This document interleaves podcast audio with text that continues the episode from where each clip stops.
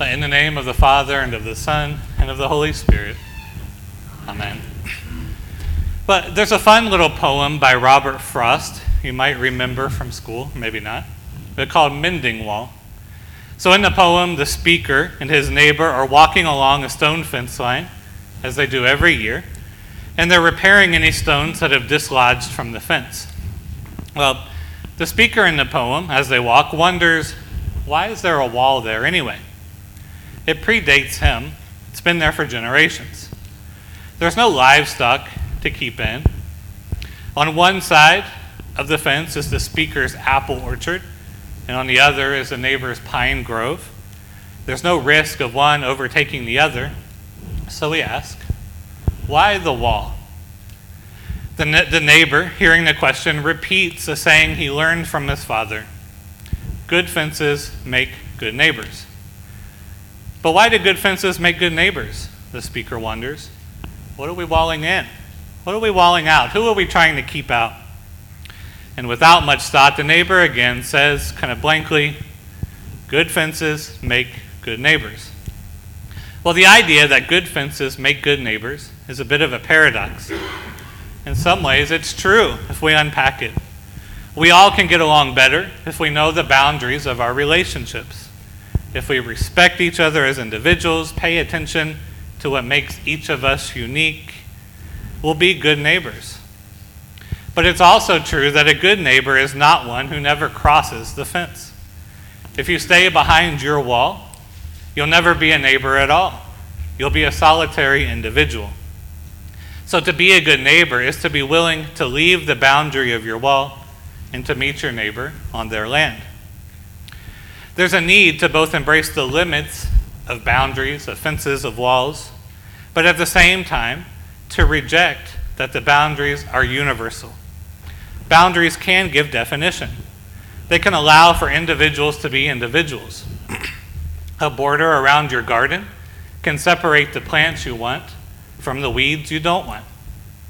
But on the other hand, boundaries can be overly exclusive, they can be self serving.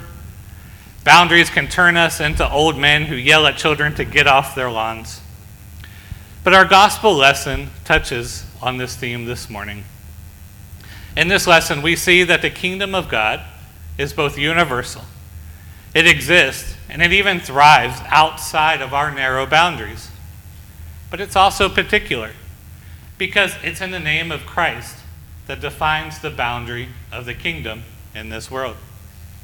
And so there's a warning in this text about how we define the church, but also a promise to those who define themselves by the name of Christ.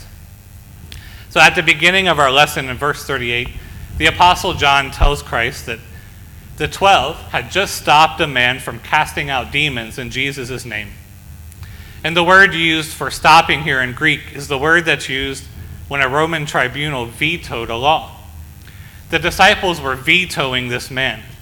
They were telling him, No, your ministry is not approved by us. Vetoed. And ironically, it seems that John's telling Jesus this because he thinks Jesus is going to approve. He wants Jesus to tell him what a good thing they did. And John tells Jesus that they are vetoing this man because the man was not following us. He was not following us. That's quite the tell, isn't it? How did John define the boundaries of the kingdom? What wall did he put around the kingdom? For John, it seems, those in the kingdom are those who follow us. That is, who follow both Jesus and the twelve. Us. Well, that's interesting because the call of the gospel was always from Jesus to follow me. Follow Jesus. Follow me was the boundary that marked what it meant to be part of the kingdom. You'll remember in Mark chapter 1, Jesus calls his first disciples, Andrew, Peter, James, and John, and he tells them, Follow me. In Mark 2, Jesus goes out to the seaside. He sees Levi, the son of Alphaeus, the tax collector, and he says to him, Follow me. He doesn't say to Levi, Follow me, and Peter, and James, and John, but he says, Follow me. In Mark 8, which we heard just a couple Sundays ago, Jesus says to the crowd and to his disciples, If any want to become my followers, let them deny themselves and take up their cross and follow me. Follow Jesus. That's been the call of Christ throughout the Gospel of Mark. Follow me. And now John and the disciples have perverted it. They've changed it, right? They say, don't follow Christ. Rather, they criticize this man because he wasn't following us. The disciples, in their criticism of this man, they've made the kingdom of God about themselves. And it's not hard to imagine why. The 12 disciples were important. They're close to Jesus, they spend a lot of time with him. They're the ones who have a special commission, a special job to go out into the world and preach. James and John and Peter saw Jesus at the Mount of Transfiguration. There's no question that they have special insight and special callings. And in their mind, well, that deserves respect. If this man wants to cast out demons, that's all well and good, but he needs to get it approved by us. He needs to spend time with us. We're the ones who know what's up. But in worrying about their positions of authority and their special status, they forget what the good news is all about. The good news is about Christ. The good news is about the forgiveness and healing and identity given to us through Jesus. And the good news that they are to share with the world, it's not centered around them, it's centered around the name of Christ. And the disciples miss it because they're so hung up on themselves their uniqueness, their power, their authority. Well, how often are we guilty of the same sin as the disciples? How often do we want to make church, make our faith, make this congregation, make our relationships other, something other than proclaiming the good news of salvation in Jesus Christ? I came across a quote from a Southern Baptist author, Thom Rainer, who says in one of his books, when the preferences of the church members are greater than their passion for the gospel, the church is dying. That's the definition of a dying church, right? It's not that the church is small, not that the membership is older, not that there aren't financial resources. That doesn't define a church. A church begins to die when it gathers around something other than the gospel, when it begins to gather in something other than the name of Christ. And so, as a congregation, as people of faith, there's always a need to come back to whatever we do and ask Are we doing this in the name of Jesus, or are we doing this because it serves us? I heard the story of an older, faithful Lutheran lady who was absolutely dead set against adopting the green hymnals in the early 80s. The congregation had voted and decided to slowly transition from the red service book and hymnal and they decided that they were going to get used to the green LBW. Well, she was so mad about the transition that she would come to church and sit in the narthex the whole service. She came to church. She was not going to miss church, but she wasn't singing those updated hymns. She wasn't using that language. She had in mind that the church was one thing it was the liturgy of the Red Book.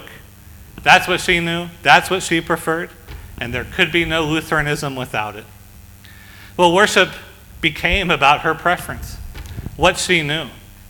It wasn't first about asking if Christ was central in their worship. Well, we can all get caught up in our positions. We can all get caught up in what we think we know. We can put on blinders. We can think we know God's kingdom. We can think we know the boundaries of God's kingdom. But the kingdom can surprise us. And what's surprising is that God's mission to the world is so often accomplished when we act in the name of Jesus. No matter how small and insignificant that action is, as long as it is in the name of Jesus, God promises to use it.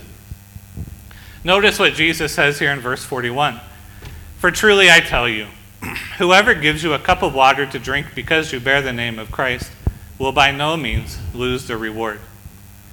Even the simplest, smallest act done for the sake of Christ has eternal benefits. But it's when that act is done for Christ, when it's done in His name. The direction of the action is not about a person benefiting themselves, but about participating in Christ's love for the world. And it doesn't take heroic acts, It doesn't take the rich and powerful. Rather, it takes faithful acts. Faithful acts done in the name of Christ. And so we have to look up at the fences we put up in our lives and ask if those fences are put up in the name of Jesus or in the name of ourselves. The fence that the disciples were putting up around Jesus' ministry, it was self centered. It was clearly about preserving their power and their authority. It was not about Christ, nor was it about loving their neighbor. They were interested in hoarding the power of the kingdom for their own status. They didn't cheer that in the name of Jesus a person was healed. Rather, they were threatened. What this gospel teaches us is that the correct fence we are to have is Christ. We define our boundaries by Christ. We don't define our boundaries based on our preferences, based on power, based on money, based on pleasures of this world, but our boundaries, our lives, our relationships, they have to first be defined by Christ. And when we define our lives through Christ, we then must define them through the cross. Jesus in the Gospels is the King who's determined to go to the cross to bring the riches of heaven to the world. He does not need the company of men who are just interested in maintaining their own power. Rather, he calls them to pick up their cross and to follow him, to give up everything for the sake of God, for the sake of their neighbor. And so the fence to put around your own heart is Christ. The boundary that defines how you relate to your family is Christ. The vocation, the calling you have in your community is Christ. We don't define ourselves as exclusive people, self serving people. Rather, we define ourselves as people who act in the name of Jesus. In the name of Christ, you go about your daily activities. In the name of Christ, you pick up your kids from school. You go to work. You go to your grandchildren's games. You spend time with your friends. And in the name of Christ, you are careful about how you might limit the Lord's work. God was working through a man who was not following the disciples. Christ says God will work through someone giving a mere glass of water. Don't limit how God will work in you and through you. Through your simple acts, through your simple prayers, through your simple faith, God will work through you. And it doesn't matter that you don't have all the right words. Doesn't matter that you don't have all the theological training. Doesn't matter that you don't know all the answers. In your simple faith, God will act through you. Doesn't matter that you have sins in your past that weigh you down, because Christ has offered forgiveness to you. Christ is calling you to follow him, and in his name to show the goodness of God to the world. Don't get caught up in any boundary, any fence, any wall that isn't shaped by God's love for this world. Amen.